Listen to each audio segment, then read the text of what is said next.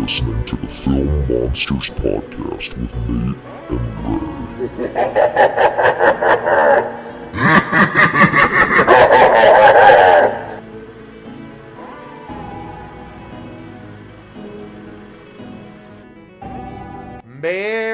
Christmas, everyone, from the Film Monsters podcast. I'm Nate. Wait, wait, wait. You just said Merry Christmas. I thought we were having a war on Christmas. Are we having a war on Christmas? I don't know, man. Is that a, is that this year? Is this 2001?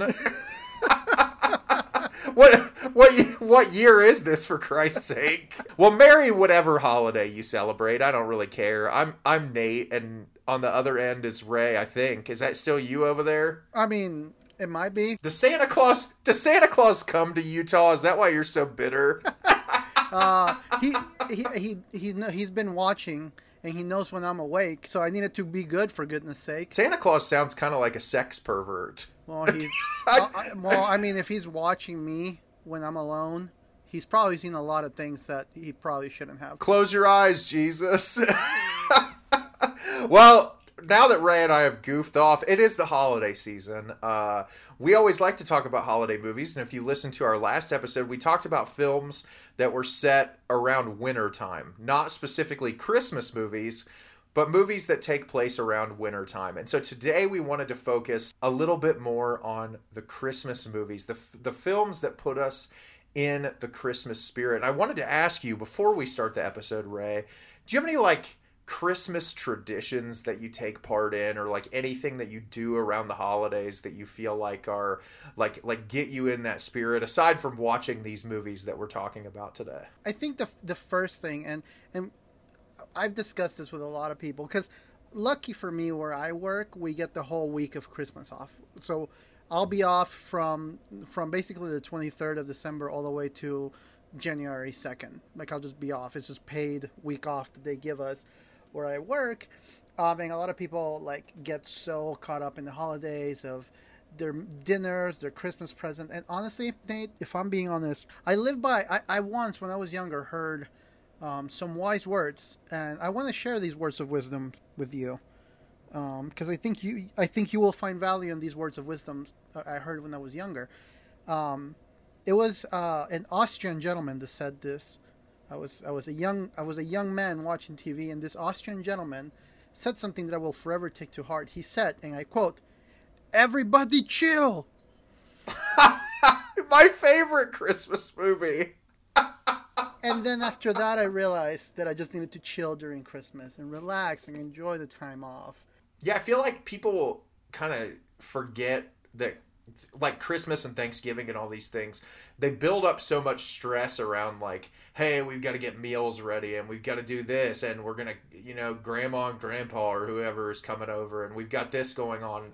I feel like people forget that the whole idea behind these holidays is to like sit back and enjoy yourself. Like try to find some relaxation. And I, I think that's a really good mentality to have because, you know, I, the holidays are really hard for a lot of people, like especially people that have broken families and that things aren't normal. But, you know, you try to bring some level of normalcy into your life outside of that. And I think that, like, you know, I like your approach. Just go into it with the mindset of like, hey, I'm going to take it easy and I'm going to enjoy myself. I mean, I, I do I'd say if I had a tradition around this time of year, I am a sucker for Christmas music. Not all of it, but some of it. I feel like this like you ever you ever whip out that tooth and nail Christmas record? listen to listen listen to all my favorite tooth and nail bands covering Christmas music. Uh, that Anberlin cover of "Baby Please Come Home" always hits pretty hard around this time of year. I also love the um, "Carol of the Bells" by August Burns Red.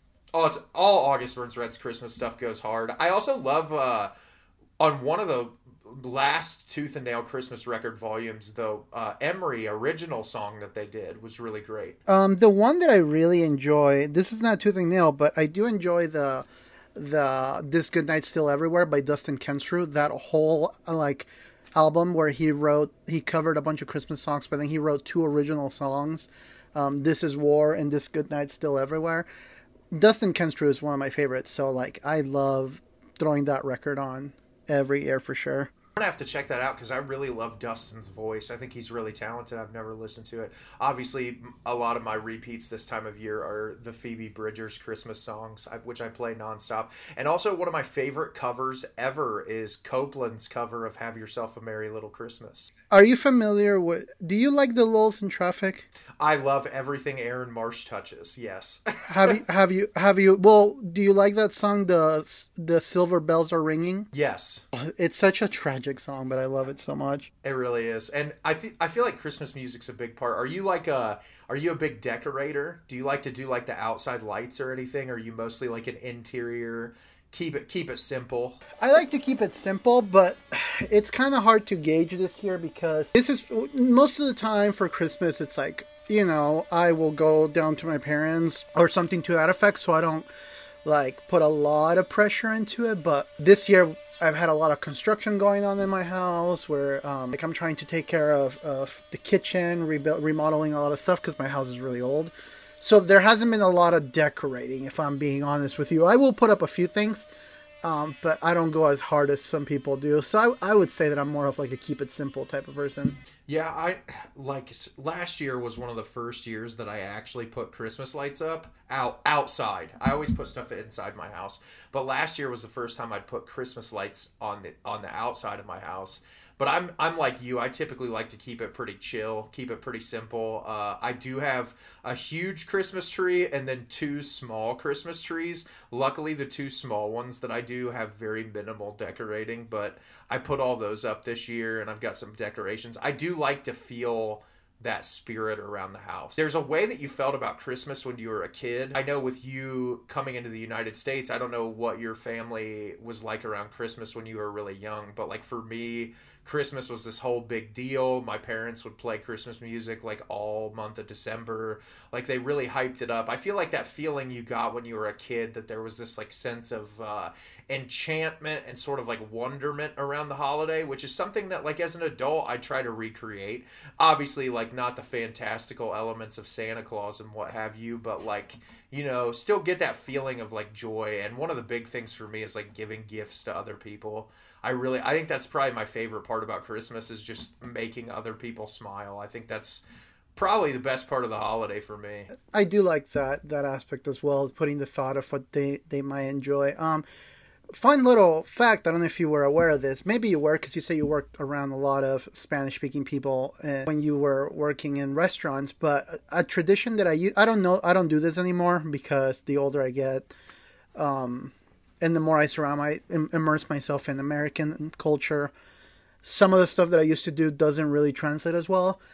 My family in my country, it is very um, popular for people to open presents at midnight they open well because the belief is this. The belief is that because you know El Salvador, where I'm from, being still a fairly religious country, they don't celebrate like oh Santa's coming tonight, so he's going to drop off the presents. No. Um, it's more of like we open presents when quote unquote Jesus is born. So we so we're we're up celebrating the birth of Jesus, and then the you know like the gifts are the the symbolic gesture of like bringing gifts to to the newborn savior. You know like that that whole narrative. So it used to be one of those things where we would stay up till midnight. Um, we would have late dinner. People, you know, adults were usually partying and drinking and whatnot. And then at midnight, everyone rushed home and we stayed up at midnight opening presents. That used to be like a big thing that we did as kids. And now that I've moved to the United States and I started doing the whole opening presents on the 25th. I honestly like it better if I'm being honest with you because it's nice to just be able to watch a movie, go to sleep, and wake up well rested to enjoy the Christmas presents. Because when I was a kid, I was still up till midnight. I would open my brand new whatever I got, and then I had to go to bed, so I didn't even get to enjoy it.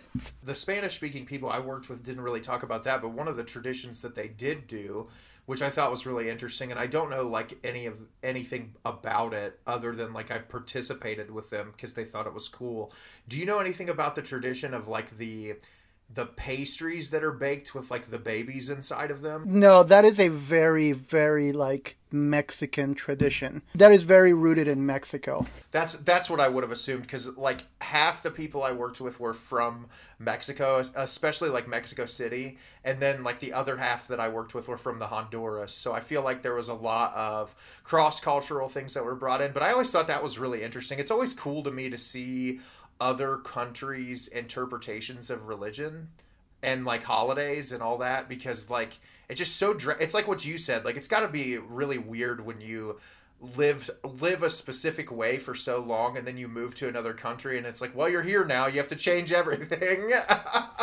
Like well, so like one of the big big examples is in El Salvador. I don't know about now because it's been like over 20 years but in El Salvador when I was a kid fireworks were free free game. Anybody could light up fireworks in their street. I was out from the moment it got dark till midnight, just blowing crap up all all at night, and then you know people were opening presents because the street would go silent. And then we would open presents and then some people would go out and keep like the, the older kids would go out and keep blowing crap up and the younger kids like myself would go to bed. But when i came to the states it was so weird because i'm like literally sitting there. I'm like why is thing, are things so quiet? This is making me uncomfortable. No that's that's insane but that's that's really cool though. And traditions are cool and everything but i know that one tradition that we both share is our love for holiday movies. And so Ray and I are very excited because today we're just going to kind of go back and forth like we did on the last episode and talk about some holiday movies that we enjoy. Uh, and I'm sure we'll have some crossover because that's bound to happen. But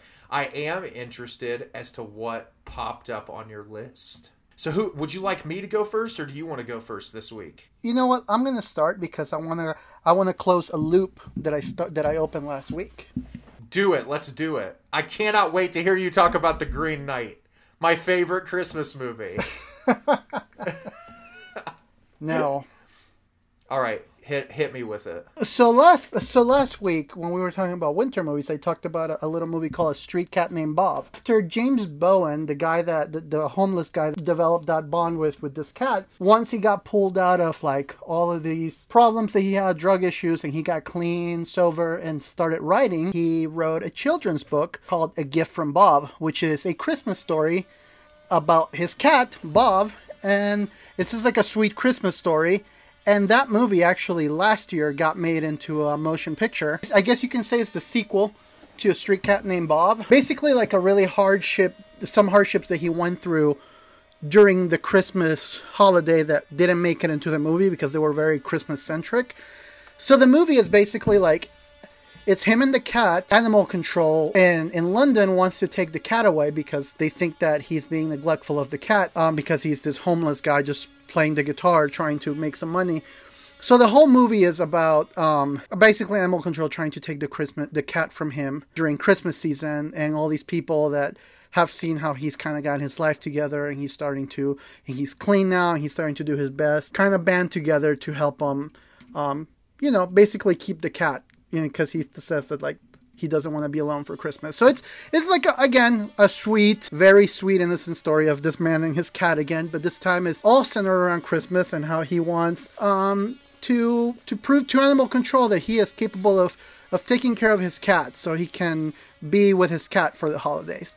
Just a honestly sweet, sappy, love it. I was actually crying like a little baby by the end. Sounds like something I'd be a sucker for. That's for sure.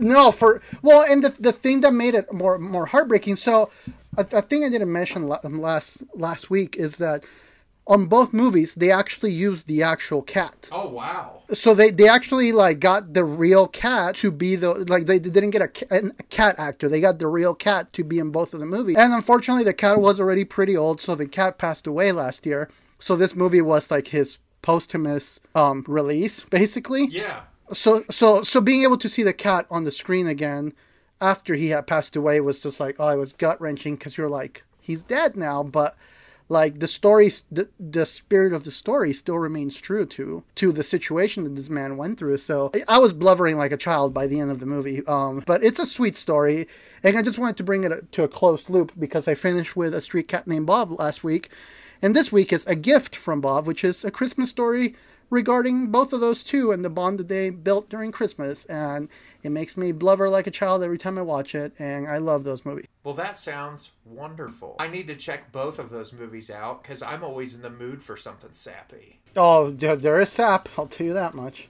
Well, I'm always down for that. Well, are you ready for my next pick, which will be uh, something the complete opposite of sappy? Uh, are, are you ready for it? Uh, ladies and gentlemen, I tried. I try to keep this thing wholesome. I give Well, up. Well, I'm a, I'm about to ruin it because the first Christmas movie I want to talk about is the 2007 French extremist horror film Inside from Alexandre Bustillo and Julien Maury. Have you ever heard of this movie before? What is it? Well, it's bleak, my friend. Uh, this is talk about ruining the holiday spirit right away on this episode. This is a movie about a woman who is in the car with her husband, and they're in a head-on car accident while she's eight months, eight nine months pregnant, almost about to give birth, and her husband dies immediately on the. The, I'm sorry, I'm ruining Christmas. He di- he dies immediately on impact, and so she goes. She's living afterwards. It's a couple of weeks after the accident, and she goes to the doctor to get a checkup on her baby to make sure the baby's doing okay. Everything's fine. They tell her to uh, go home on Christmas Eve, spend Christmas Day at home, and to come back the day after Christmas and to get a checkup. And so she's like, okay, that's fine. So she goes home. Her mom is supposed to come over for Christmas Day, and it's at night, and she starts to see this person outside of her house. And she ends up calling the police, and the police come but they don't find anyone. And so she ends up like, you know, saying, okay, whatever. She ends up going to bed. Her mom doesn't get there. Well, she wakes up and there is literally a woman standing in her room. And you find out that for some reason, this woman is trying to kill her. And you have no idea why. And so the entire movie is the two of them in this house together and it's this kind of cat and mouse game of like this woman wants to kill this other woman for some reason. You don't know why but for some reason she wants to kill her. And the whole movie you're trying to figure out why does she want to kill her? And it's this tight tense suspenseful thriller set on christmas. So you've got all the christmas decorations and stuff and that contrast between like you know the spirit of of of christmas and the happiness mixed in with this really bleak horrifying concept of a horror movie. It's one of my favorite horror thrillers, I guess you would call it. It's very violent. There is a ton of blood in this movie, like it's insane. The two female leads that are in it are both really fantastic. There's some really cheesy CGI moments in it that uh they like go inside the woman's pregnant belly and you kind of like see the reaction of the fetus, which I know was their way of like trying to say here's the stakes because this woman is pregnant. Like I get that.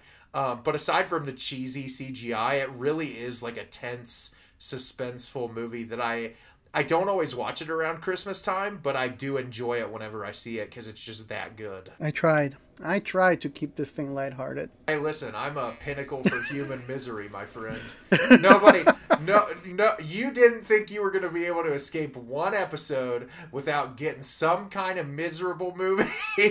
All of you out there know the way I operate.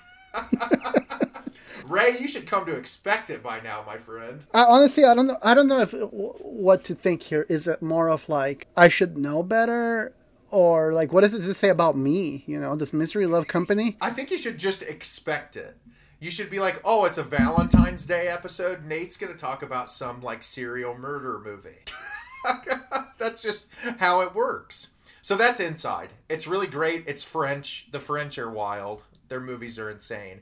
So now it's your turn, sir. If you want to bring us back out of the abyss, you can, or take us further into it. it I, I'm giving you, I'm giving you the wheel. I don't know that I can take it more. Like I don't think I can take it further into it. Yeah, that's true. You can just kind of level it out. You can just keep it the same. After list, after hearing about this French like extremist, gory, like brutality of a movie, there's only one thing I can think of to kind of to kind of cheer us up a little bit. It's Black Christmas. I love Black Christmas, and that is also on my list. Uh, Black Black. You know what's funny about Black Christmas? I do love watching it around this time of year, but I probably watch this movie two to three times a year because aside from it being a great like slasher movie on the holidays, it's just a great horror movie. Well, and we've talked about this movie a little bit in the past, um, but there is, and, and by the way, for those for for the un, un, uninitiated, I'm talking about the OG Black Christmas. Yes, even though I will say the 2007 remake is really good. Oh, I thought you were going to say how much you loved the Imogen Poots one. It sucked so bad. I don't ever want to think about that movie. It was horrible. Fucking Blumhouse. Why can't you be consistent with your movie releases? No, the 2007 one has like a cast of characters that as soon as you see it, you're like, oh my god, that's so 2007. Uh, but it's really entertaining. It's a little bit more mean spirited than the original. Uh, very much like it's pr- it was made by Dimension Films, who put out Scream. Oh, okay. So you kind of get the idea. Uh, it's nowhere near as nuanced and incredible as the original, but it's still worth watching. No, on the original one, what I love about the original one is like it's not just like a good slasher and a good like that takes place in Christmas. It's also the fact that it's like so many of the techniques that they use, at least on the main for mainstream audiences, it hadn't you hadn't been able to see it at that point. Um, I know that there's like you can find some like obscure indie movie from like the 60s that use some of these techniques but as far as mainstream audiences some of the stuff that black christmas was doing was unheard of It is the OG slasher. It's it's what inspired John Carpenter to do Halloween, which now everyone says, "Oh, Halloween is the the OG." No, Black Christmas is. My favorite thing about Black Christmas though, and I feel like this doesn't really get talked about as much is the ambiguity of all of it. I love that we don't know who the killer is, but you do get weird little insights into it. Like I always watch this movie with subtitles. I typically watch everything I, I watch with subtitles because I feel like you can pick up on a lot of things, especially with how the audio is layered. Some of the conversations that this guy is having with himself on the phone give you little bits of detail into what his life is like and, and and like what may have caused him to kind of lose his mind whereas like in the 2007 remake they actually just tell you which i liked it was different but i do like in this one that it's more just like the creepy elements of it and oh my god his voice is horrifying. Also, like one of the most frightening scenes in any movie I've seen is that shot through the peephole, and you just see his eye bulging through it. yes. Oh, it messes with me every time. it's horrifying. Also i know we talked about this on a previous episode but what perfect casting. Yeah, no, it's great. the two lead girls, Olivia Hussey and Margot Kidder, are incredible. Like two of the two of the best slasher girls in a movie. And then uh, I also I, I feel like he doesn't get talked about as much, but shout out to John Saxon who plays a cop in this movie just like he did in Nightmare on Elm Street. He has a type. Yeah, he, he definitely gets typecasted, but he's always really good in whatever he shows up in, in any of these types of movies. Uh, and I think he plays the role really well. I also love the woman who is like the head of their sorority, who's just boozing up the entire time. Oh, that's right. She just she's like she, like she's hiding the liquor in the bathroom underneath the back of the toilet. She pulls it out. She's like, "God damn it, I'm almost out." That's the thing about this movie. It has a, it has like a surprising amount of humor. It does, and I also love the amount of like red herrings that it throws at you, like the boyfriend. Mm-hmm. I think that's done really. It's done really well, uh, and I, I, I don't know. I think it also says something that like this movie, similarly to what I talk about with Slumber Party Massacre all the time. This was released in 1974, and all of the women in this movie are treated as intellectuals. They're not treated as dumb bimbos or something. Like they're treated as intellectuals. That is something, you know, like I hear a lot of times people complaining that there's not enough strong female leads, but I feel like that's something that horror has had a grasp on for a long time now. hundred percent is uh horror has really with the exception of like the 1980s where i feel like you know you got a lot of glut of slasher movies where it's like here's the dumb kids having sex that are gonna get killed like i feel like that was that was reoccurring but like this this type of movie i feel like treats its characters as they're actually smart Right. which i like i like when movies do that i i, I like when it, you can see a person act as a real person and not just like a oh i'm gonna go into this dark basement because i'm an idiot like things that nobody would ever do yeah.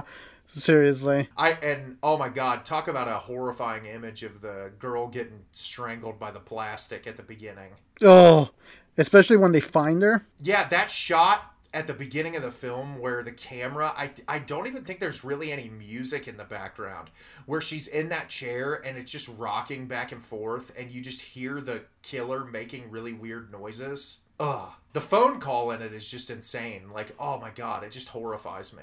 Yeah, no, everything about them. That movie is unsettling from like first frame to closing frame. Even that one where he's climbing up the ladder or, or behind, like in the sorority house. I think it's like the window, and that whole tracking, like that whole shot, like POV shot of him going up the stairs and just his heavy. I, I'm assuming it's a he. Um, the heavy, the heavy breathing. You know, it's just everything about that movie is unsettling. Yeah, I'm telling you, for me, it's the voice. His voice is so eerie. And the way it changes and fluctuates. Like when he has those conversations with himself where he sounds like he's being different characters, it's just freaky. Well, and then the things that he says, because I feel like in any other movie, like the dialogue that he has would be super cheesy and super, like, I don't know, almost non threatening because it's so over the top. But it works so well in this movie because of the inclusion of the, the voices that he does. It's like what he's saying is so obscene, and then you add that voice, and it's just like, ugh. Well, I think we've said enough about Black Christmas, but I think this is a perfect segue because, as what a lot of people don't know, maybe you do know it and we just don't, that director Bob Clark also directed another Christmas classic, A Christmas Story. Uh, you'll shoot your eye out. Yeah, which I thought was a perfect segue because talk about two completely polar opposite movies. Same same composer too. Yeah, and the same guy directed Porky, so I get. I mean, he he kind of just did whatever he wanted. I don't know about you, Ray, especially like you not growing up in the U.S. and moving here. I don't know when you saw a Christmas Story for the first time. Last Or, year. like last year was the first time you saw it. So Yeah. see, it's funny that you say that because like this movie came out in 1983, and I swear to God, it's been in my life since as early as I can remember.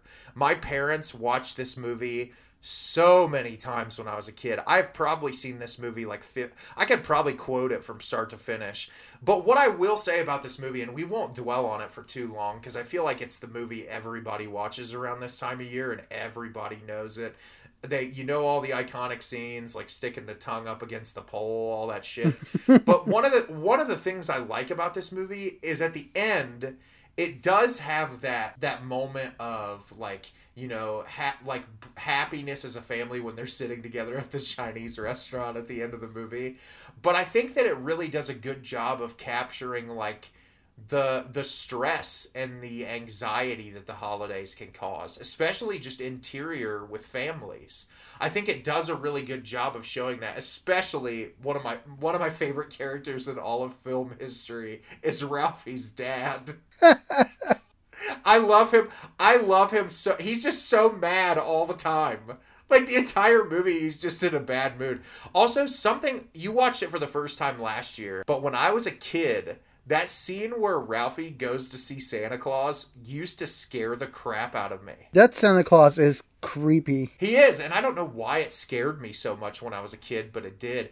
And I know that this spawned a sequel this year. Mm-hmm. I haven't seen it, but I haven't seen it yet, but I'm planning on it uh, because I, you know, I have a sentimental value towards the uh, towards the original, and I'm sure I've heard a lot of people say like I'm surprised it was actually good, which cool. But yeah, I love this movie. I think it's charming. It's so funny. There's something about it like I feel like movies like this just don't get made anymore. they don't, and especially not just because of like you know the obvious tropes of it, but like I feel like now the older kids get and the more access they have to like the internet and to social media, that sense of innocence of like not knowing what mom and dad got you and having this whole like ordeal around the holidays, it's almost like you need to sneak around if you want to find out what your presents are. Like, I feel like that sense of innocence behind the holidays kind of has been lost because everybody has such easy access to everything at the palm of their hands that that sense of innocence is gone for sure. So like this movie captures that innocence um, of of the holidays for sure. And I didn't grow up around snow, um, even in Southern California. Like I didn't grow up with snow, so there is something magical about being able to see this like white out streets filled with just like kids playing in the snow, throwing snowballs at each other, and sledding. All the Christmas tropes that you know a lot of people don't get to you know really experience. You come visit me in Ohio in February, and you'll never want to see snow again the rest of your life. oh no, no, I I am just. It's been snowing all all week here in Utah. Yeah, it's, it done. sucks so bad sometimes. But no, I get what you're saying, and I agree with you completely. I think that it does add that like level of innocence that I feel like doesn't really exist. And also, I'm not normally a huge fan of it in movies, but I actually really like the voiceover narration. Oh yeah, no, it's fun. Yeah, I think that it, it, it adds something to it. It feels like you're recollecting on a different time in your life, and I, I it's one of those movies that just kind of makes you feel warm when you watch it. And now TNT does the what 24 hour marathon of it. So it's like impossible not to see it if you have cable TV. Yeah, I I definitely I don't know what it was that I never actually got to watch this movie until last year, but it, it really was until last year that I watched it for the first time. yeah, and, and old Peter Billingsley, uh, you know, g- did this movie and then showed up in a slew of movies over the years, including Iron Man and Spider Man Far From Home. Who was he? Oh shoot, I can't even. He was like a little character in in Spider Man. I don't even remember. I I know he popped up for a brief period of time. But yeah, I love I love a Christmas story. We don't have to linger on it too long because I know it's one of those movies that like everybody's seen. Everybody knows about it. I just thought it was a fun segue from Black Christmas yeah. because it's the same director. So what do you got for me, Ray? Well, so I I want to keep that that Christmas spirit going of uh, of that film in particular of Christmas Story, and I wanted to bring in the essentially the '90s kid version of a Christmas Story, and that's 8-Bit Christmas. I've never seen that. 8-Bit 8-Bit Christmas came out last year. Um, it's with Neil Patrick Harris. Oh, I just looked this up. This looks great. It's basically the story of Neil Patrick Harris when he was a kid and how all he wanted to do was to get a Nintendo. I love it. And it's basically a Christmas story, but with a with a 90s update. You know, he wants a Nintendo instead of a rifle. Man, and to keep it very 90s, Steve Zahn is in the movie. Yes, he is. Uh, and David Cross. I don't know how I haven't watched this movie. It's great. It's a heartfelt. It's like a warm, like a warm and fuzzy type movie. Uh, like I said, Neil Patrick Harris. I always love Neil Patrick Harris. Whatever he does, I'm there. I lo- I love him so much. So do I. From from unbearable weight of massive talent to Gone Girl, the the guy's got some range. Also, like for some reason, they decided to cast the most open gay man to play the most misogynistic character on How I Met Your Mother. Yes, I I love when Neil Patrick Harris plays aggressively straight characters. It cracks me Like up on, like on, like on Harold and Kumar. Yes, it's so funny to me. He he seems like he'd just be like the most fun person to hang out with in real life. Also, him and his husband are like parent goals. Yeah, a hundred percent. No, I can't believe I haven't seen this, Ray. This is one I might actually have to sit down this week and watch it because this looks like something I'd really like. Looks like HBO It's a blast. Max. Yeah, no, it's a blast of a movie. Like I said, it's pretty derivative. It's basically a Christmas story, but with a place with with a Nintendo and a '90s update. But just because it's derivative doesn't mean it's bad. No, and that, and that's the thing. I feel like you know, even as people, uh, even like harsh movie critics, I feel like people that are like really, uh, really like intense on films. You always seem like you can go a little bit softer around Christmas movies. I don't know what it is. Something about it, like you're you're able to excuse some of the things because most of the time, unless you're on the Hallmark Channel, which they're just shitting those things out to make money, most of the time I feel like there's good intention behind it. Hold on, I thought the rest of the episode wasn't going to be focused on Hallmark. Oh God, no. Um, but but yeah, I I uh I don't know. I this sounds like something that I would really It's wonderful. uh, it's really a, enjoy it. It's a wonderful time. Honestly, it's just a wonderful movie. Well, that's wonderful. Well, speaking speaking of Hallmark movies, I want to talk I want to talk about a movie that makes fun of Hallmark movies that was actually a Sci-Fi Channel original movie that I watched last year and I loved this movie. It's called Letters to Satan Claus. What is that? So essentially, sci fi made a movie that takes every single Hallmark trope and makes fun of it. And it's about a young girl named Holly who's a news anchor who is going to go back to her hometown for the Christmas parade, which is every single Hallmark movie.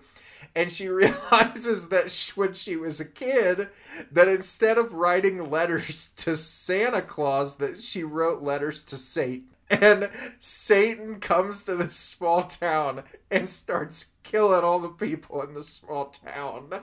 And it is it's stupid like it's very stupid. Uh it's not a perfect movie. There's there's a lot of problems with it but it's very charming and it's hilarious. And i would highly recommend this to anyone who has a sick sense of humor like myself um, but like, there's even the trope of like falling in love with the guy who's probably Santa Claus's son, and all that shit shows up in this movie, and you're just laughing half the time because you can tell it's played so straight that they're trying to make fun of it. This is a TV 14? Really? Yeah, uh, they get away with a lot for the Sci-Fi Channel. You'd be surprised. Someone gets their eyes ripped out and and the eyes get stuck on a snowman, which I thought you'd appreciate.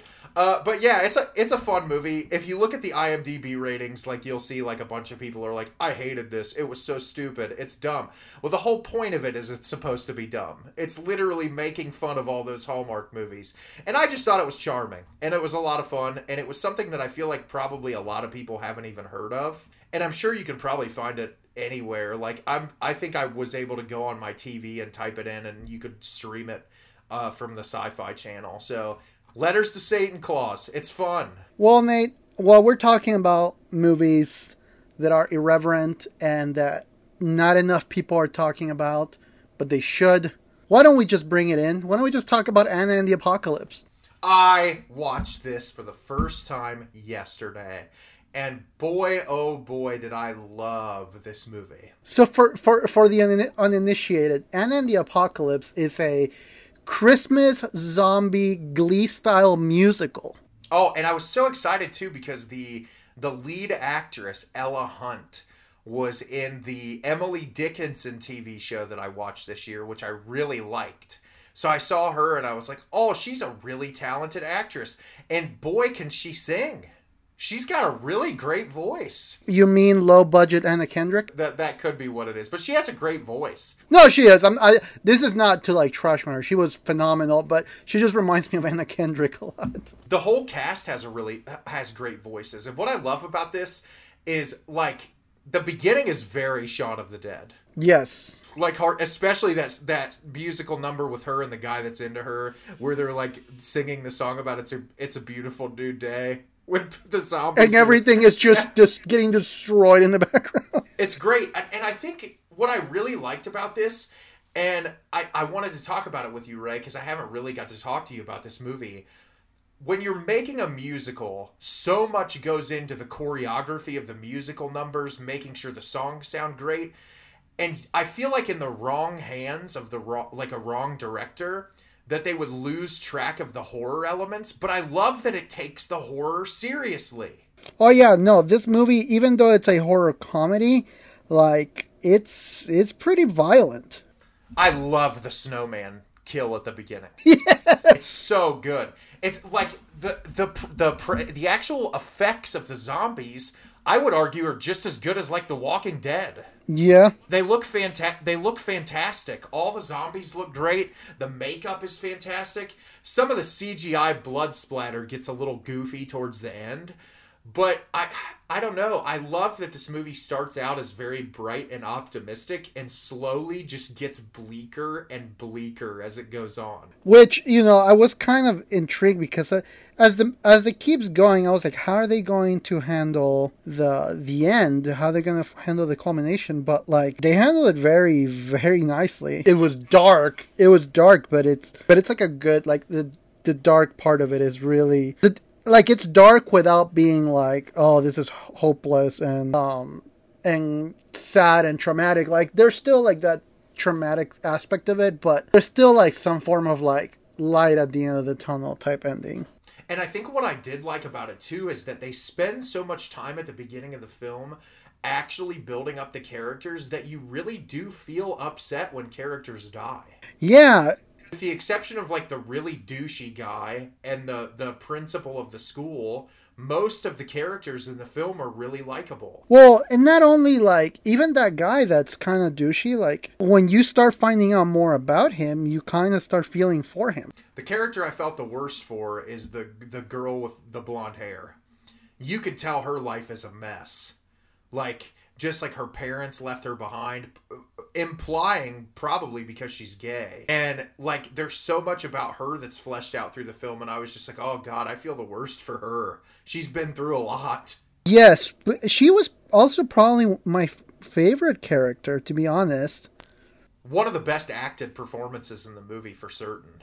I I loved it. I loved it so much. Um, also like how psychotic the principal is. Yeah, oh, he's an actual nut. I was like, he's getting. And the thing is, is I know a lot of people at the end when he's like unleashing the zombies because he wants control. I'm sure there's a lot of people who were probably like, why would he do that? But I feel like that's a a power trip move in a lot of zombie movies Yeah, where it's like people are like, oh, well, they're not going to listen to me. I'll put them in a situation now that they'll wish they would have listened to me. Like you go so crazy, you just do something stupid. Also, I feel like a lot of people forget that like a lot of these movies, like especially zombie movies, are very like even though even the fun ones that are meant to just be silly, they still have some form of social commentary, and you usually see that one character. You know, you have you know even movies that are lauded as you know amazing, like Train to Busan, you still have that character that's very much having a power trip, and that's a trope in a lot of zombie movies. So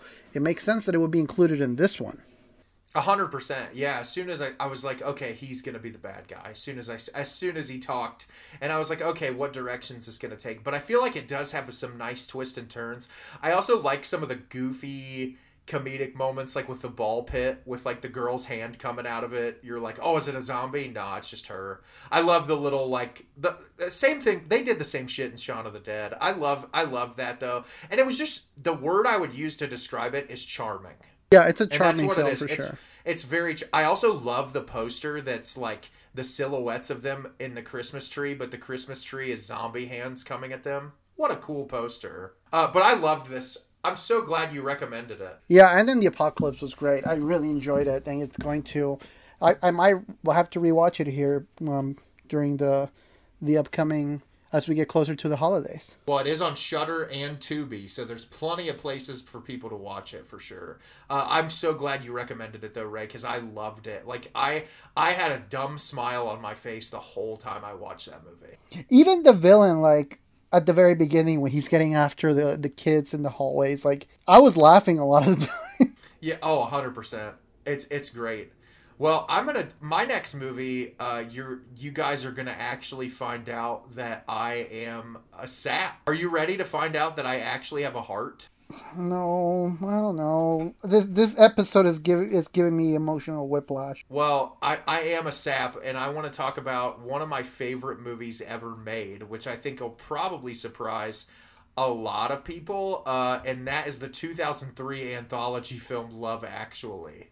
That is a beautiful movie. I I know, and I a lot of people I don't think believe me when I say that I love this movie, but I genuinely love this movie. I think that it's beautiful. I think that all of the little vignettes that exist throughout the movie are all fantastic.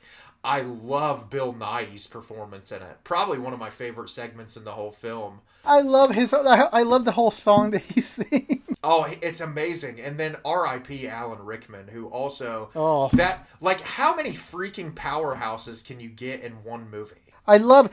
I know it's played for laughs, but I know the relation. I love the relationship that um, um, what's his name? He's in The Hobbit. This is gonna drive me nuts. Uh, Martin Freeman. Martin Freeman built as like a porn stunt double. Yes, that's that's one of my favorite segments in there. I feel like that's what I love about this. So obviously it's set on Christmas, but the the storylines don't all revolve around that. But I feel like all of the stories in this are so beautiful. Like one of my favorites in the movie is the relationship between Liam Neeson and his son. yeah, that is a beautiful story for sure. it's it's beautiful and and that's that's the thing so much time is focused on each one like this movie i think is a little over a two hour runtime and i don't feel like any one of the stories in particular is glossed over i love also like i haven't talked about it much on the podcast but i'm a sucker for hugh grant i have been one of my favorite movies when i was a kid was about a boy and so, like, anytime I watch a Hugh Grant movie, I'm always like, oh, he's so, he's just very charming. And he's a very talented actor. And I love Hugh Grant's segment in this. I love the segment with Colin Firth. Yes. Well, and also like the the Andrew Lincoln and Keira Knightley story is very sweet too. It is, and that's that's probably one of the ones that I feel like I focus on the least when I watch it, even though it's still good. I, I don't think it's as empowering, but like you know, you have it like I said, you have a like the relationship between Liam Neeson and his son. He's a single parent. His kid's going through a lot. That when he meets that girl at the end when they're singing during that performance, just beautiful. Like, and then you have uh, Alan Rickman and um, Emma Thompson's thing, which is like a broken relationship between this couple. Like uh, there's just such a realism to all of it. And it's like a it's like i said i love holiday movies that are willing to kind of like ground themselves in more of a reality. And uh th- this is definitely one of them. Like it just feels so real. I do agree. I agree that it feels real that you know, like the movie obviously takes place in, in the holidays, but there's a big push for um which, you know, this should this shouldn't come as like a, a surprise, you know.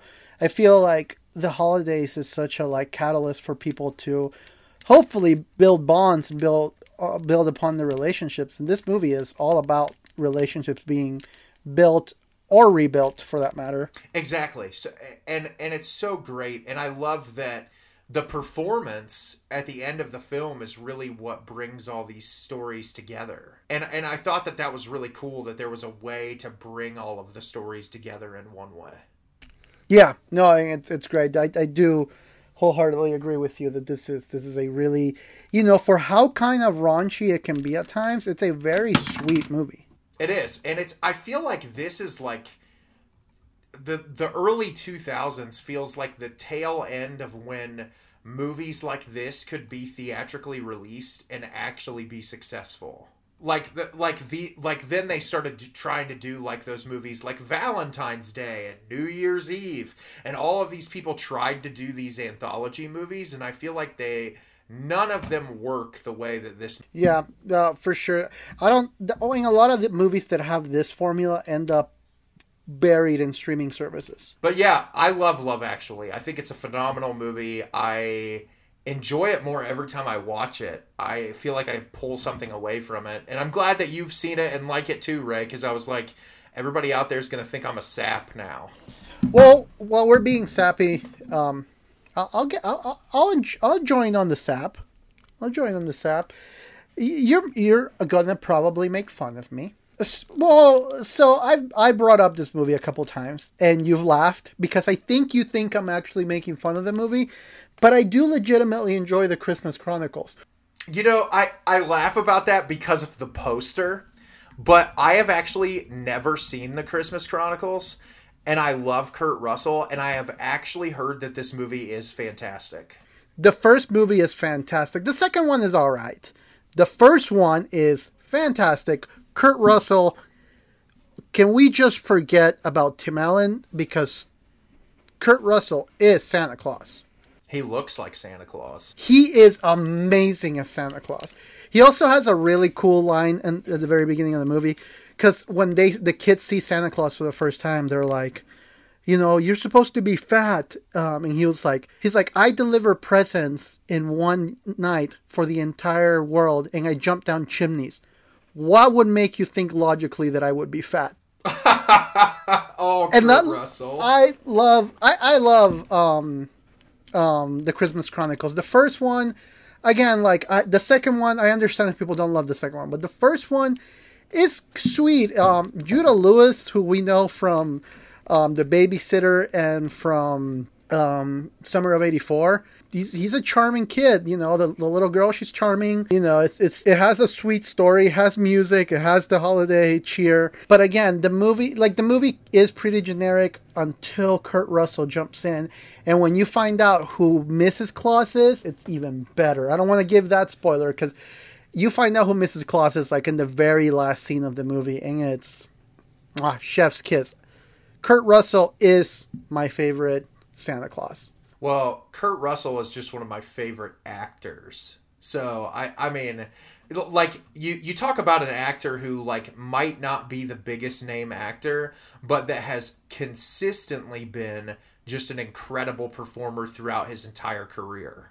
I know this is a weird comparison, but Kurt Russell reminds me in a way, not in his acting style, but in, in, in the passion, um, reminds me of Nicolas Cage. That even if the movie isn't great, you know that he's not hamming it up. He is still putting it all. He's committed to the material. Which I think that they're like, you know, people make fun of Nicolas Cage for that. But the thing is about Nick Cage, similar to Kurt Russell, is whatever script that they take, they're gonna go into it full force. And I think that that's commendable. For sure. And Christmas Chronicles, like I said, it I understand if you think, oh, this is generic, this is a dime a dozen, but Kurt Russell's performance, he will he will be cemented as my favorite Santa Claus because of his performance in this movie. Well, I'm gonna actually sit down and watch this this year because you've sold me on it. Yes, you have to you you should watch it. It's on Netflix and you might actually love this movie. Well, I have a feeling I will love it because I love Kurt Russell. So yeah, like I said, the, the story is nothing we haven't seen yet, but like I said, the performance of Kurt Russell alone, and stick around to get the unveil of who Mrs. Claus is because mm, chef's kiss. That's awesome. I can't wait to watch that. So, my next one is going to be a little bit of a cheat because it's not really it's not really a Christmas movie, but it's a movie that instills the feeling of Christmas in me for some reason. And it's not even one movie. It's the Harry Potter franchise. I can see how this one would be there. Yeah, it's obviously the and I'm actually rewatching them right now, funny enough. But the reason why I know that only parts of these movies take place on Christmas, but there's something about the fantastical, magical world that is Hogwarts that really puts me in that like childlike joyful spirit. And I was a kid who was raised uh, in a religious household. My parents actually told me when these books came out that I was not allowed to read them. And so, being the little maniacal bastard that I was, I read them anyway. I, I snuck them home and I'd stay up till 2 in the morning with a little flashlight under my quilt and I'd read them all. And I fell in love with the world. And I, over the years, I've grown more of an appreciation for them. I really love them a lot. And there's something about that childlike wonderment, especially in the first film, that exists. And when Christmas comes around on there, I mean, would there be a better place to have Christmas than Hogwarts? I don't think so. I don't think so either. And you know, I do want to add a little bit to to your play here with for Harry Potter is I feel like when it comes Harry Potter is like the epitome of the type of movie that you can play with the family and have like a wholesome time together. And honestly, I think those are the best types of movies to enjoy during holidays. The, the, type of movie that you'll just be able to sit down with the whole family. Like, like I couldn't get away with watching like Black Christmas with just like my direct family members. No, but you could throw Harry Potter and the Prisoner of Azkaban on, and you could all watch it together. Yeah. Directed They're by wonderful. Alfonso Cuarón. I can I still can't believe that. By the way, whenever I talk about this franchise, that that movie was directed by Alfonso Cuarón. I, I and it's my favorite one. It's it's the best one of the entire franchise. Uh, 100%. But uh, actually, if you don't mind, Ray, since I didn't talk very long about this, I wanted to do a quick segue into a Christmas movie that I know you're going to want to talk about. And the reason why I wanted to do a segue is the first two films, Harry Potter films, were directed by a man named Chris Columbus, who some of you may be familiar with, who also wrote a screenplay for a little movie directed by a man named Joe Dante, and that movie is called Gremlins. Ah, that is. I was gonna bring that one. Okay. Just well, don't, I just don't steal. Just don't steal the my big finale one. You know which one it is. I won't, but I know that the that you know you love Gremlins the way that I do, and the, I thought that was a perfect transition because Chris Columbus has actually worked on a couple of Christmas movies, which another one might show up uh, show up here uh, in a little bit on my list if it doesn't show up on your list, unless it's your your big finale one, which I won't steal. But Gremlins is one of the most charming, fun, entertaining movies ever. Uh, you talk about that feeling of just like wholesome and happy. Gremlins is that. It's also very cynical and dark at times. And I think it's one of the best horror comedies ever made. Oh yeah, without a doubt. I actually just watched it recently because you gotta during this time of year. Um, but there is something so so wholesome and so cynical about it all at once. You know, you have and you know you even have it displayed with not just the characters themselves. Like you know, you obviously have Billy and he has this innocence to him, um, and then you have um, Phoebe Cates character who has a bit of more of a like a problematic relationship with Christmas.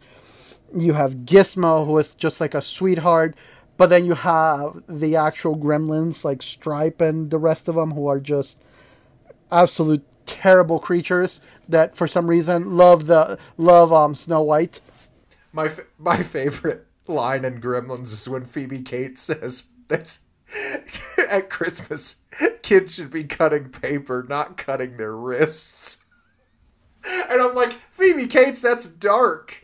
No, she said she says she says um when there's kids opening presents, some people are opening up their veins. That's what it is, and it's like the when you find out the way that the way that her dad died, you're like, holy shit, who wrote this? Um, Just like this got this took a dark turn fast. also, I don't know if you were aware of this, but do you know that in the original script for Gremlins, that Gizmo was supposed to turn into a gremlin, and they were going to kill him at the end of the movie? oh really? Yeah, you know who changed it? Who? Sp- Spielberg. That would make sense. S yeah, Spielberg went to Joe Dante and was like, "Dude, people are gonna love Gizmo. Don't." Well, isn't Gremlins one of the reasons why we have the PG thirteen now? Pretty much that and Ghost. You know that and Ghostbusters came out the same weekend. Really? Eh? Could you imagine going to the movies that weekend? what a weekend! And also, I gotta shout out Dick Miller for the most absurd performance in a movie as Mr. Futterman in this. like, Just like the most cynical racist. those damn foreigners, those damn foreign cars. He He's is- awful. He he he is a horrible but you know dick miller he was in like if you watch an 80s horror movie you're pretty much gonna see dick miller show up and also uh the craziest cameo ever from chuck jones the creator of looney tunes Who was he? he's the guy in the bank that talks to billy at the bank at the beginning That's him. originally they yeah they originally they wrote a uh uh plot arc for him that he was going to talk a little bit more to Billy about his um about his art but yeah he was really close to Joe Dante and Joe Dante wanted him to be in the movie Huh? I had no clue that was him. yeah yeah and then uh one of the most evil one of the most evil characters in a movie Mrs. Deagle Yeah, talk about a sociopath.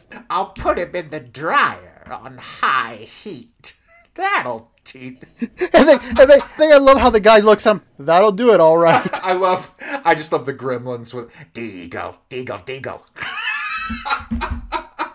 I love when they're singing when they're singing carols outside of. Yeah.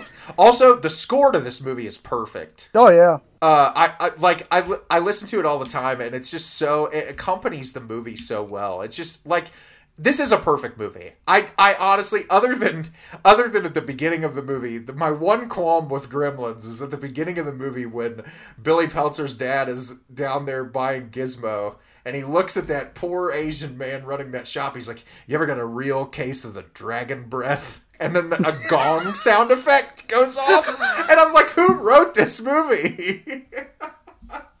like obviously it was 1984 but still but i love gremlins and also controversial opinion i love gremlins too That's not controversial. Gremlins 2 is a perfect movie. oh my god ray i'm so glad you said that because gremlins we should is this turning into an episode just about gremlins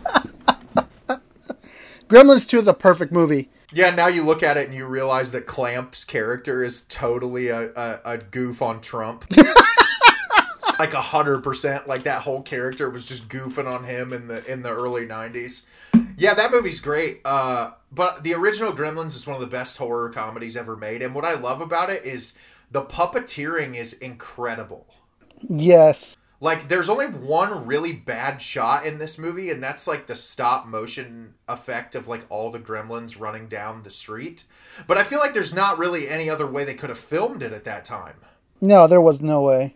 No, but it looks great. I also really love Corey Feldman's performance in this. I feel like Oh, before Corey went crazy. yeah, he has that like real sense of childlike wonderment. Like he really acts like Gizmo is real. Also, like, you don't have an 80s movie until you have Corey Feldman. No, that's true. Well, unless you have Corey Feldman doing a really bad, uh, a really bad impression, like in The Lost Boys. Don't touch my Lost Boys.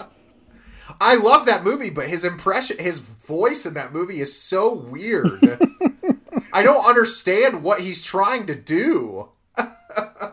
so that's Gremlins. We could talk about it for an eternity, but hit me with another one, Ray. Um, you know, I'm gonna I'm gonna go back to um to sweet heartfelt movies. Um, Yay! This is a really sweet movie. I feel like this is one of the movie that touches on um that touches because okay. Con- not controversial i don't want to say controversial but uh random opinion that a lot of people are going to think i'm being crazy but let me explain myself. I happen to be one of the people that believe that santa claus is real.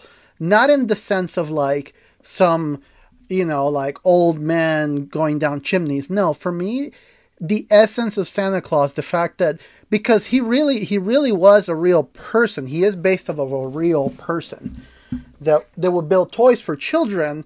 Um, and I believe that legend, the legend of, of of Saint Nick, and the things that he did, I do wholeheartedly believe in that. Of what that story entails for us nowadays of being giving to others and to for forgetting ourselves and thinking of others like so i believe in that in santa claus in that in that regard um, of what he represents and how there really was a saint nick at one point in time um, so having said that the reason why i love this movie is because i feel like this movie that i'm about to mention is the one that comes the closest from what i've seen personally to the true legend and background of saint nick and that is netflix original movie klaus I have not seen it, but I've heard that it's beautiful from multiple people. it's a beautiful movie. Um, the voice casting is great, um, or I guess it's called Klaus. But yeah, like you have Jason Schwartzman as the lead, as this kind of like cynical, spoiled rich kid that is just getting a handout from dad, and his dad, in an effort to teach him a lesson, sends him to this like kind of dilapidated, rundown, cynical small town in an island where everyone hates everybody, and there's just a cynicism behind it. And he meets this like kind of mystical old man who is actually voiced by J.K. Simmons, um, who is, plays the role of Klaus, and it's this old kind of hermit guy that builds toys for children, or at least he starts building toys for children. And they realize that as they kind of build these toys and take them to children, the children become more well behaved, and then like the whole aura of the town starts shift, shifting through that. I mean, there's obviously conflict and antagonists in this movie, but the First of all, the animation is beautiful. Um, like I said, the voice acting, you have, like I said, Jason Schwartzman, J.K. Simmons, Joan Cusack, Rashida Jones. Like it has great talent behind it. Great, uh, you know, the artwork, all the animation is beautiful. The music is beautiful as well. Um, but yeah, it's the story of this kind of bratty guy that hates. You know, he's just kind of a spoiled brat and goes to this small town where people are really bitter and angry and he meets this giant man named Klaus and they start building toys for children and trying to make it a holiday tradition and it's it's a really beautiful story um, and I feel like it's the one that comes the closest to the whole um, actual legend of Saint Nick. Yeah, that sounds great. I'm definitely gonna have to check that out. So yeah, that's that's the one that I wanted to bring up. I don't have much more else to say about it, but yeah, I just highly recommend this movie. Klaus is it's, it's a heartfelt movie with great performance and a beautiful, beautiful animation. Well, I do have a question. Do you have a lot to say about a 1990s film also uh, featuring Chris Columbus as the director called Home Alone? Yeah, I have, I have, I have thoughts. I have thoughts. Do you have thoughts on Home Alone? Yeah, Do you, th- do you enjoy Home Alone? I do. It's a cautionary tale of don't have too many children.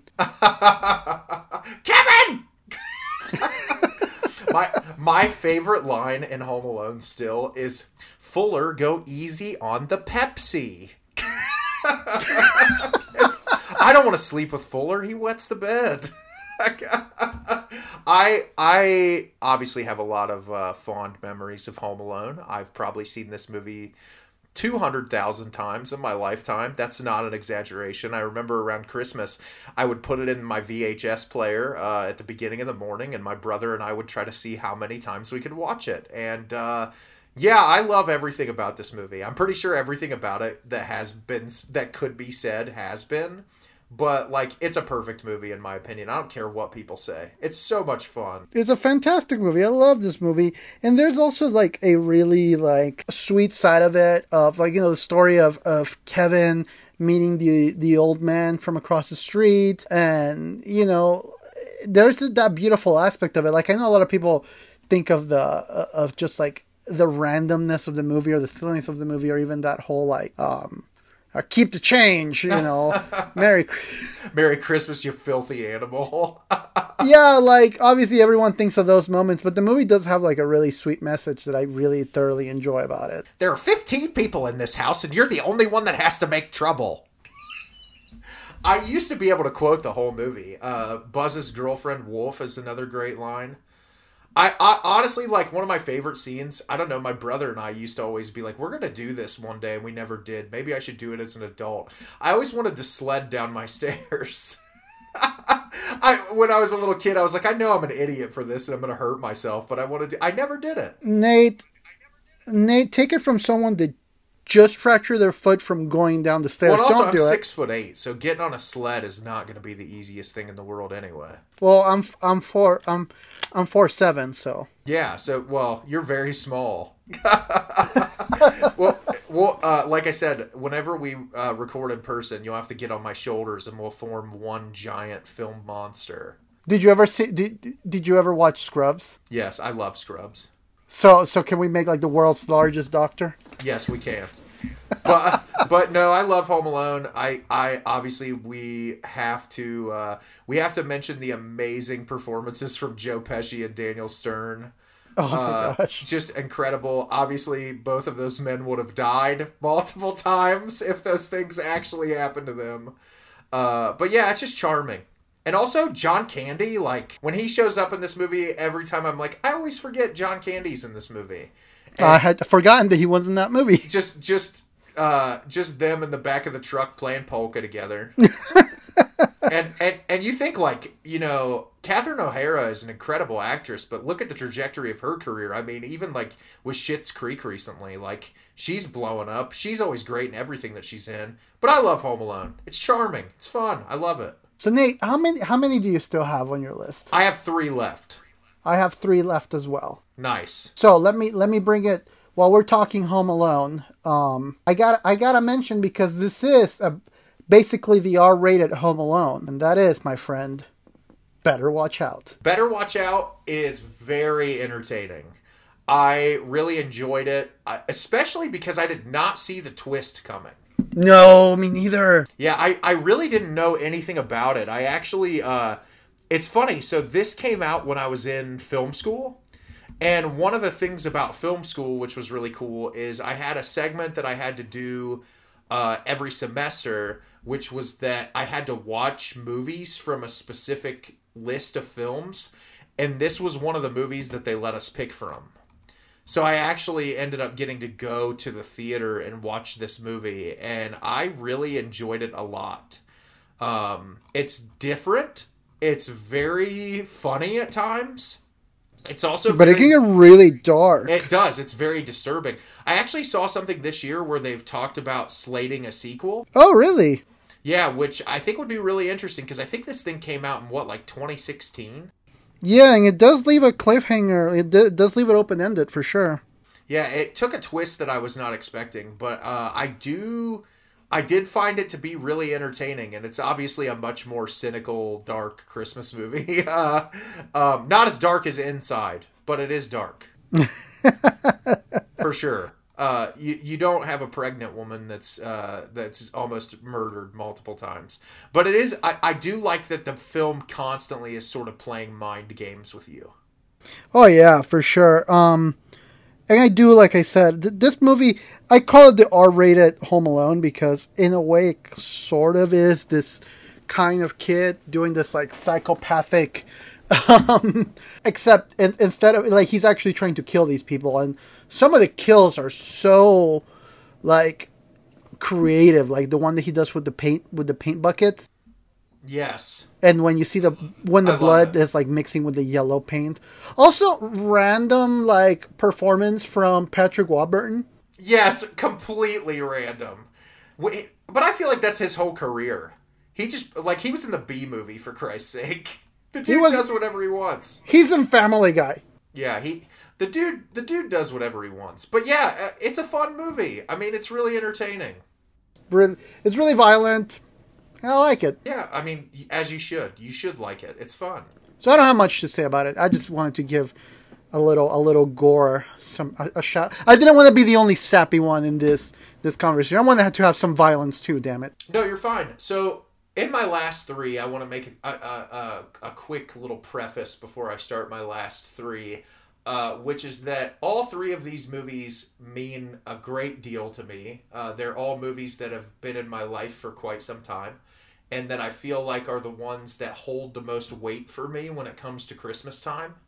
Um, and the first one is not a full length movie. It's like 25 minutes long, and that's a Charlie Brown Christmas. oh that movie is i love it I, I love a Charlie Brown Christmas, and the reason why I wanted to bring it up, my name was almost Charlie, and my last name's Brown. Uh, for all of you out there that don't know that, uh, but my parents almost named me Charlie Brown. Peanuts was a huge part of my life growing up. Uh, I still love Peanuts. I'll still read the comic strips. I loved the Peanuts movie that came out a few years ago. Like loved it. Uh, it was great i loved it too I think that Charles Schulz was so ahead of his time. In like, there's almost this comical cynicism to Peanuts. And like, uh, sometimes I watch that and I'm like, this is for kids. Cause it just, it's, it's so like, the cynicism is really palpable. Like, you can feel the way Charlie Brown's character perceives life. He's very, he's, he's very much a downer uh, in the best way. And what I love about Charlie Brown Christmas is I feel like, you know, obviously there's the the message that Linus gets across from the religious perspective, but I think that more than anything, the movie looks at that feeling of depression and loneliness and isolation that comes around the holidays that Charlie Brown gets. I mean, he's left out of essentially everything. People don't really want to be around him at all, and when they do, they're they're kind of just clowning on him and treating him bad. And until the very end, when he wants to go get this tree and he gets like the ugliest Christmas tree, but the reason why is because he's such an empathetic soul. He's like, I want this tree to have a home. Like I, I want it to, to not be left out.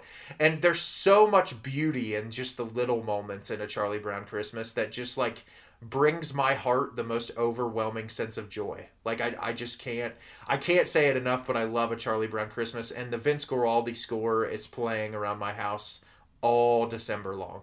Yeah, that movie, Charlie Brown, just as a character, he he is like the epitome of like an empathetic character that all he wants is for people to care and love each other. Exactly. That's all he wants, and and he wants the world to be a better place. But cynicism gets the best of him, which I can completely understand because we live in kind of a bad world, and that really hasn't changed. But like, I, I just I.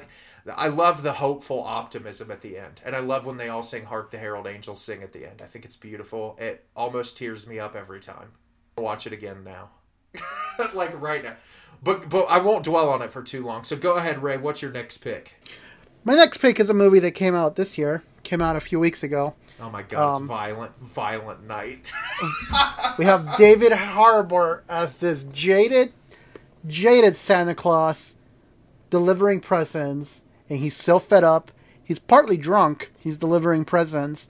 He shows up at a house, and he's about to deliver the presents when a gang of thugs breaks into the house to steal money from a vault. And this little girl, who's just the sweetest girl you'll ever see, is in danger. And he can't help himself but to stay there and to unleash unleash his inner John McClane on the household. so let me ask you a question. I love David Harbour, and I'm sure that he's perfect in this role. But did you want it to secretly be be uh, Kurt Russell the whole time you were watching it? Kurt Russell is Santa Claus and he will forever be Santa Claus. David Harbour is acting like Santa Claus. Kurt Russell is Santa Claus. He will be here at midnight on the 24th dropping off presents at my house. Would Violent Night have been an even better movie if it was Nicolas Cage in an oversized Santa Claus costume?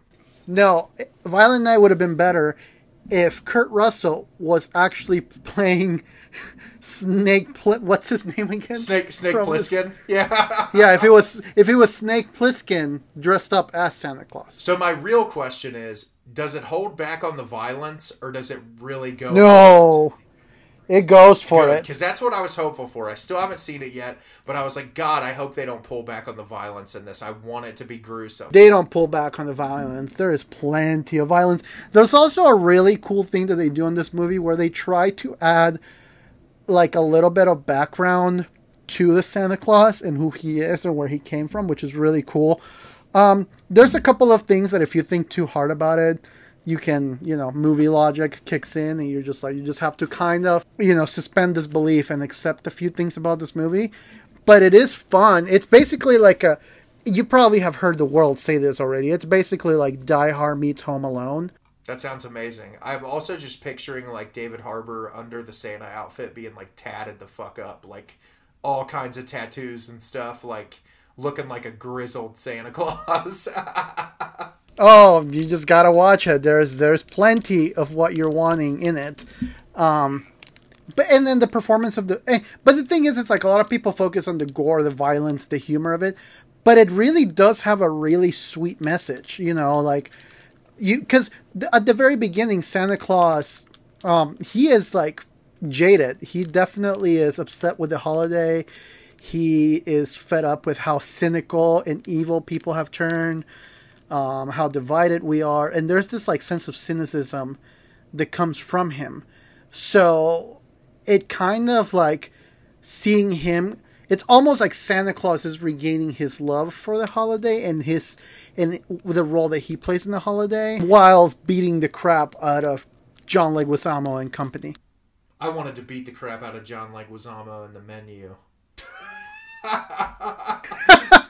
It's okay. It's because he made you watch a terrible movie on his day off. On He, your day he off. did. But no, I I want to watch this movie really bad. Uh, now that you mentioned that, I'm like, I need to get to the theater before it leaves. Yeah, no, it's fantastic. Uh, So I won't I won't say much more because uh, you you do have to experience it. Well, I can't wait to experience it. And the next movie I'm going to talk about is one that you have experienced uh, multiple times, I'm assuming, and it's another near and dear to my heart, and that's A Nightmare Before Christmas. Yeah, uh, probably one of my favorite Christmas movies ever made because it combines both holidays that I love more than anything. Uh, incredible stop motion, amazing music, like just brilliant. I mean, it's brilliant in every single way.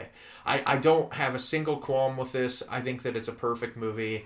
And it really just kind of instills the holiday spirit in me. I start watching this typically in September. and I'll typically watch it three or four times before the year ends. But I won't stick to I won't talk too much about it because Ray and I have talked about it half a million times on this podcast, so you already know how much we love it. But it is one of my favorite Christmas movies. Well, Nate, it, it, it has come to the moment, the moment of truth. However, before we jump onto our number, our, our, our last pick of, of the evening, just real quick, because we can go on for hours with this topic. Real quick, just give me like two honorable mentions from your list that didn't make the cut. You know exactly which one I'm going to mention next, so don't touch that one. Well, uh, comically enough, one of the films on my list, as much as you were making fun of it, is The Green Knight. because it is a Christmas movie, god damn it, and I'll fight for it forever. Um, that was on my list, and then actually on my list uh, is a movie that I just watched for the first time this week, and it's called P two, and it's a sus- a suspense horror movie about a woman who uh, is in her office on Christmas Eve. She's g- getting ready to leave, and this uh, lunatic security guard that works in the parking garage at her office locks her in because he's infatuated with her. And it's about her trying to escape the parking garage on Christmas Eve. Interesting. That sounds cool. Yeah, it's it's streaming for free on Tubi, and it is a blast. I would That sounds really cool. Um, the two that I would have brought up if we had more time was, and, you know, um, I think it's worth mentioning that you can't have the Christmas spirit until you watch the the 25 minute short for the Grinch. Yes, I love it so much. I love the Jim Carrey one too, but I feel like the 25 minute short is like encompasses everything about the holiday perfectly in 25 minutes. The the OG, it's amazing. Sometimes I'll listen to the audio recording version on Spotify just because I love it so much. And obviously, don't make fun of me. Please don't make fun of me. But I have a soft spot for the Daddy's Home movies.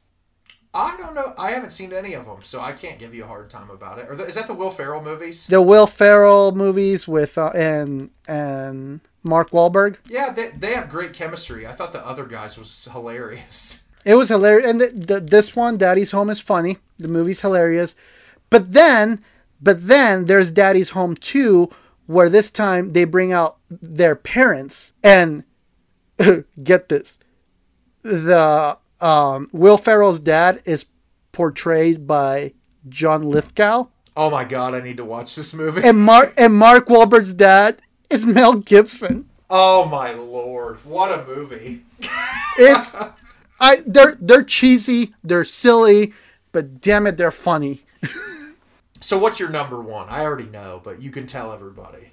Oh, my friend, my friend. Let me let me. It's a it's a it's a little movie that's actually my favorite Christmas movie. Favorite Christmas movie, and that movie is it's it's it's a, a darling called Krampus. You already know my love for Michael Dougherty, so you know how much I love this movie. Also, I want to clarify it's Michael Dougherty's Krampus because there's other Krampus movies out there that aren't great. No, uh, I I love this movie too, and I think what I like about it so much is, uh, and the reason why I didn't put it on my list is it was on my list, but I knew you were going to talk about it.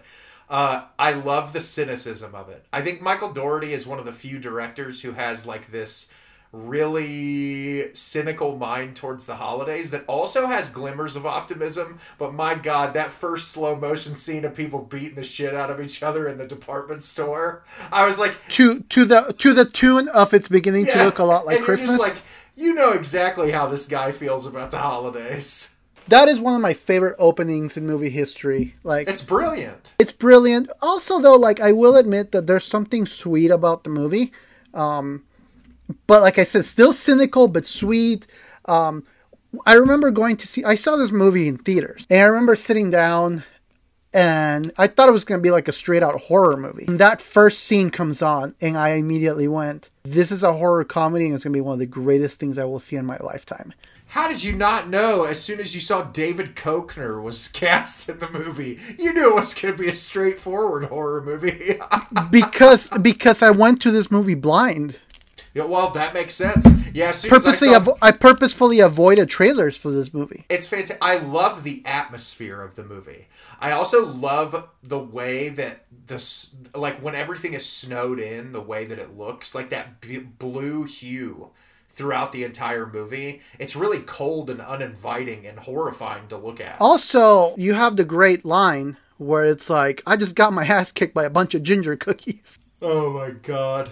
Yes, that is brilliant. I think all the casting in this is great too. Even Adam Scott, who plays a little out of character in this movie. I loved Adam Scott so much. Um, I loved him in this role. I thought he was great. Um, I also love how unapologetically Christmassy this movie is. It is.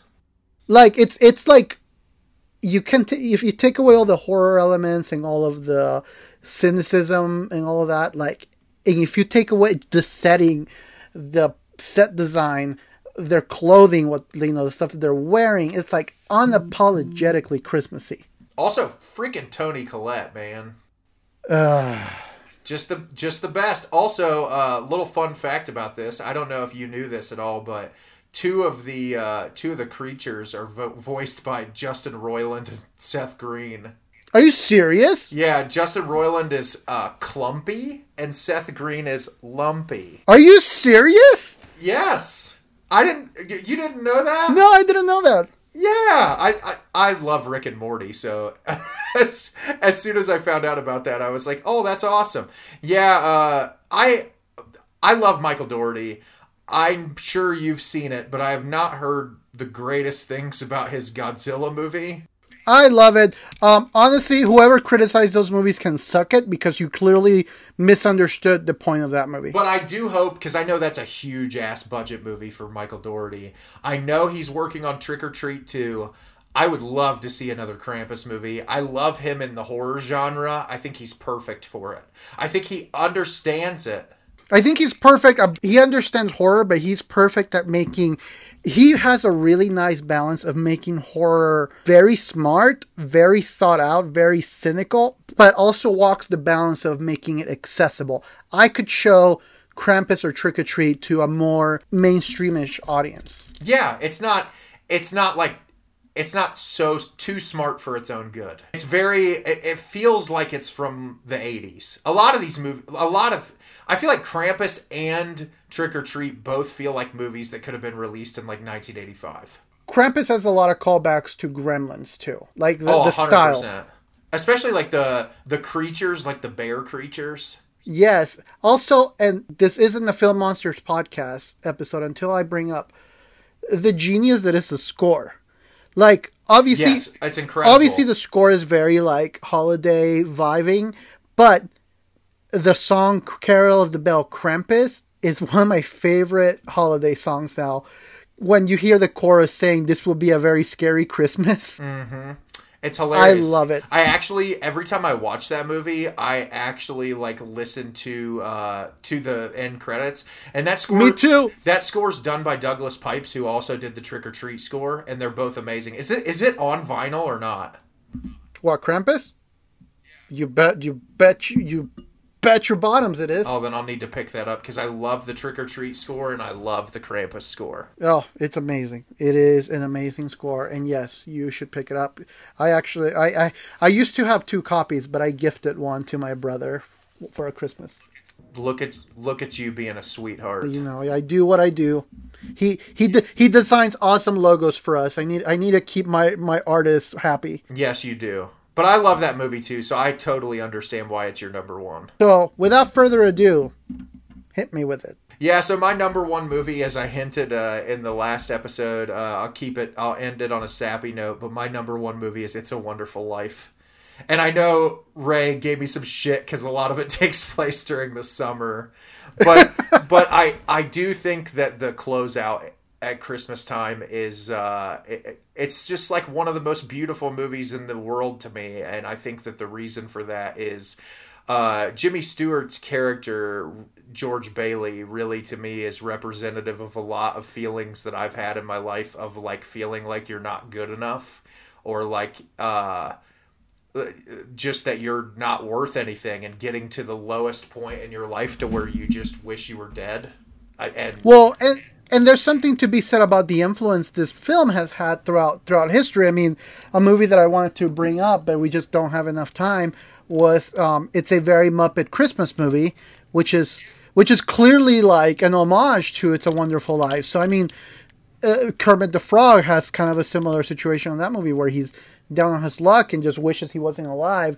Um, and that trope of someone down in their luck on the suppo- the, the alleged most wonderful holiday of the year, and that dichotomy is so powerful. And he's a really great guy. Like he gives up everything he wants to do in his life to try to fix the town he lives in. Like he, he literally like wants to do what's right and it's like I, I feel like so many people in there I know so many great human beings in my life that have literally done so much for other people that you know give up things for other people and do things for other people that it feels like life just deals them a bad hand and it, it, it's just like watching that happen to this character is so difficult. And every time i watch this movie the scene that inevitably makes me cry every time is when he goes to visit his mom and she doesn't know who he is. Every time i watch that it like destroys me because like you see the movie does such a great job of building up all the relationships between this these characters that when you do get to the point where he wishes that he wasn't born all of that is so much more impactful in a way that it just hurts. And Jimmy Jimmy Jimmy Stewart's performance in it as well is just like mind blowing. I think there's also something to be said about, you know, we live in, in an era where, you know, a lot, you know, thankfully we're having more conversations about around mental illnesses, but we live in an era where a lot of people do have this sadness and built in like self hatred, and to be able to see a movie that from so early on was kind of addressing the topic of like, hey, you matter, uh, and you matter, and you should stick around because a world without you wouldn't be the same world. Exactly. And that's that's my favorite thing about this and obviously I've talked multiple times about, you know, mental illness and like the importance I feel like that needs to be set on like taking care of people with mental illness. And so this movie like really hits hard. Uh every time I watch it.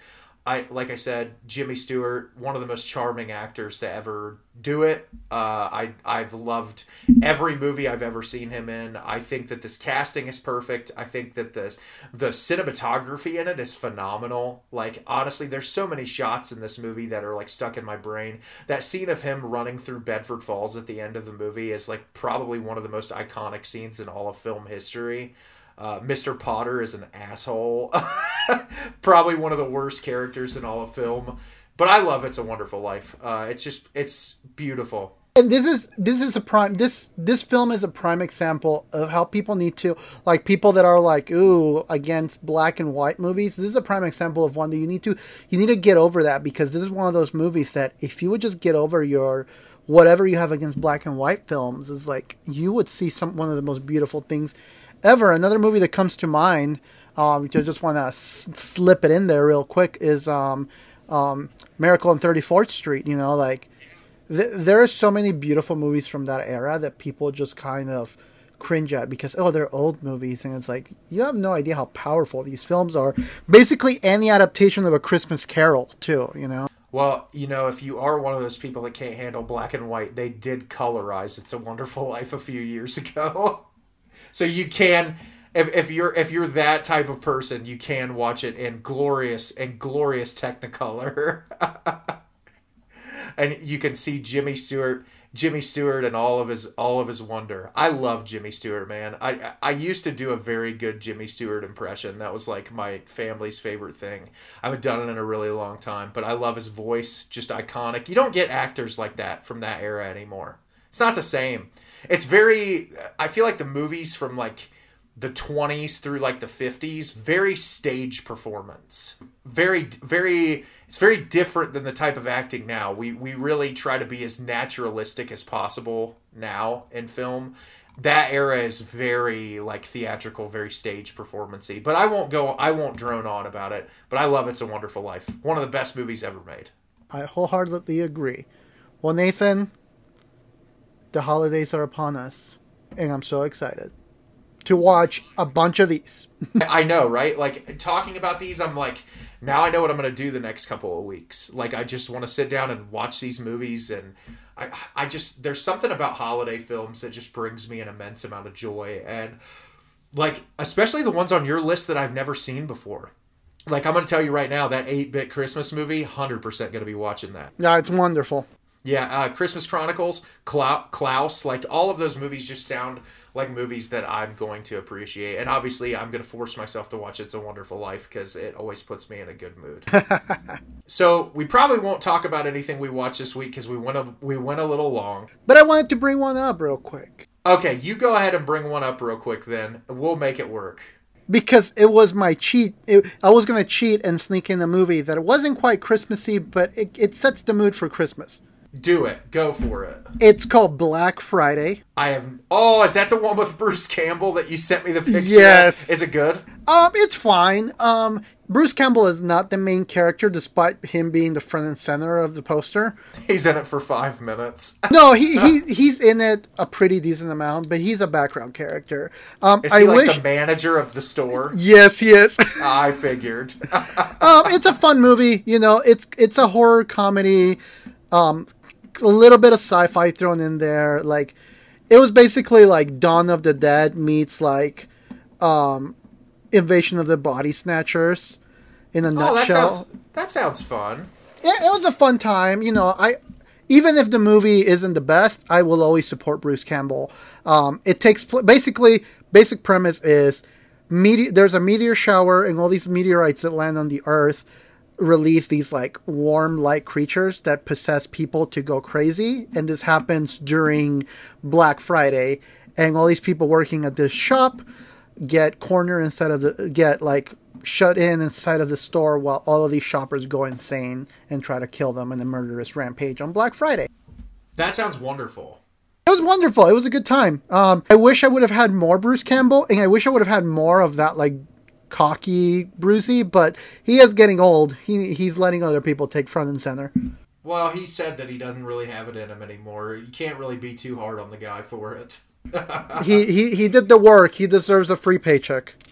Well, I'll quickly mention a movie I watched this week. I watched a movie called Christmas Bloody Christmas about a robotic Santa Claus that murders people. Sweet. Uh, it was it was entertaining. I mean, it's not a it's not a perfect movie. It's directed by I think you might have said that you've seen some of his other movies, Ray. It's directed by the guy who made VFW and Bliss. I have seen both of them. Yeah. Yeah, Joe Joe Begos, I think. I could Uh, tell from the beginning when I saw the trailer, I was like, "Wow, this looks a lot like, you know, like very stylized, like VFW." And then it says from the director of VFW. I'm like, "There it is." my biggest qualm is like the first kills in the movie are POV and they're lit so dark you can't even really see what's happening, which is a gripe that I have. If you're gonna do POV, like make it look good. Uh, but the other kills in the movie are great. The practical effects are really fantastic. I feel like it kind of falls off the rails towards the end to where it's just like repetitive. But it's still like if you're looking for a movie about a robotic Santa Claus that kills people and you're like in the mood to watch a stupid slasher, you'll like it. There you go. Yeah, so that's uh, that's our Christmas episode. It was fun to talk about Christmas movies with you, Ray. I feel like we gave people a lot of recommendations, uh, a lot of things that they they can enjoy. And speaking of recommendations, we're winding down the end of the year, and so Ray and I really wanted to talk about our favorite movies of 2022. And so what we're going to do is we're going to break it apart into two episodes because we don't want to drone on forever in one. So it's going to end up being our 20 favorite movies of the year. So starting next week, we're going to start from 20 and count down, and then we'll stop the episode, and then we'll do part uh, two where we count down our top 10. So I'm really looking forward to it, Ray. I can't wait to talk about that with you. I'm, I'm curious as to how much our lists have shifted because I know we talked about I think our five favorites of the year earlier on. So it'll be interesting to see if it shifted or what new movies have shown up. Yeah, I am excited. I'm excited to um to see and you know, I feel like cuz we don't have enough time to talk about everything we watch throughout the year, so I'm excited to maybe pick up on some stuff that I didn't get to, you know, experience. I'm trying to cram a handful still this week, but I we'll see where where we land. Uh, so yeah, that'll be interesting. So if you want to follow us over on Instagram at the Film Monsters Podcast and keep up with us and when episodes are being released, uh, you can follow us over there. You can follow Ray and I at our personal Instagrams at my exit unfair and analog C. We always appreciate comments and talking to people. That's our most fun part of the job. And uh, just want to say thanks for listening and uh, Merry Christmas and Happy Holidays, everybody. On a on a closing note, Nate, what killed the dinosaurs? The Ice Age. Goodbye. Goodbye everybody.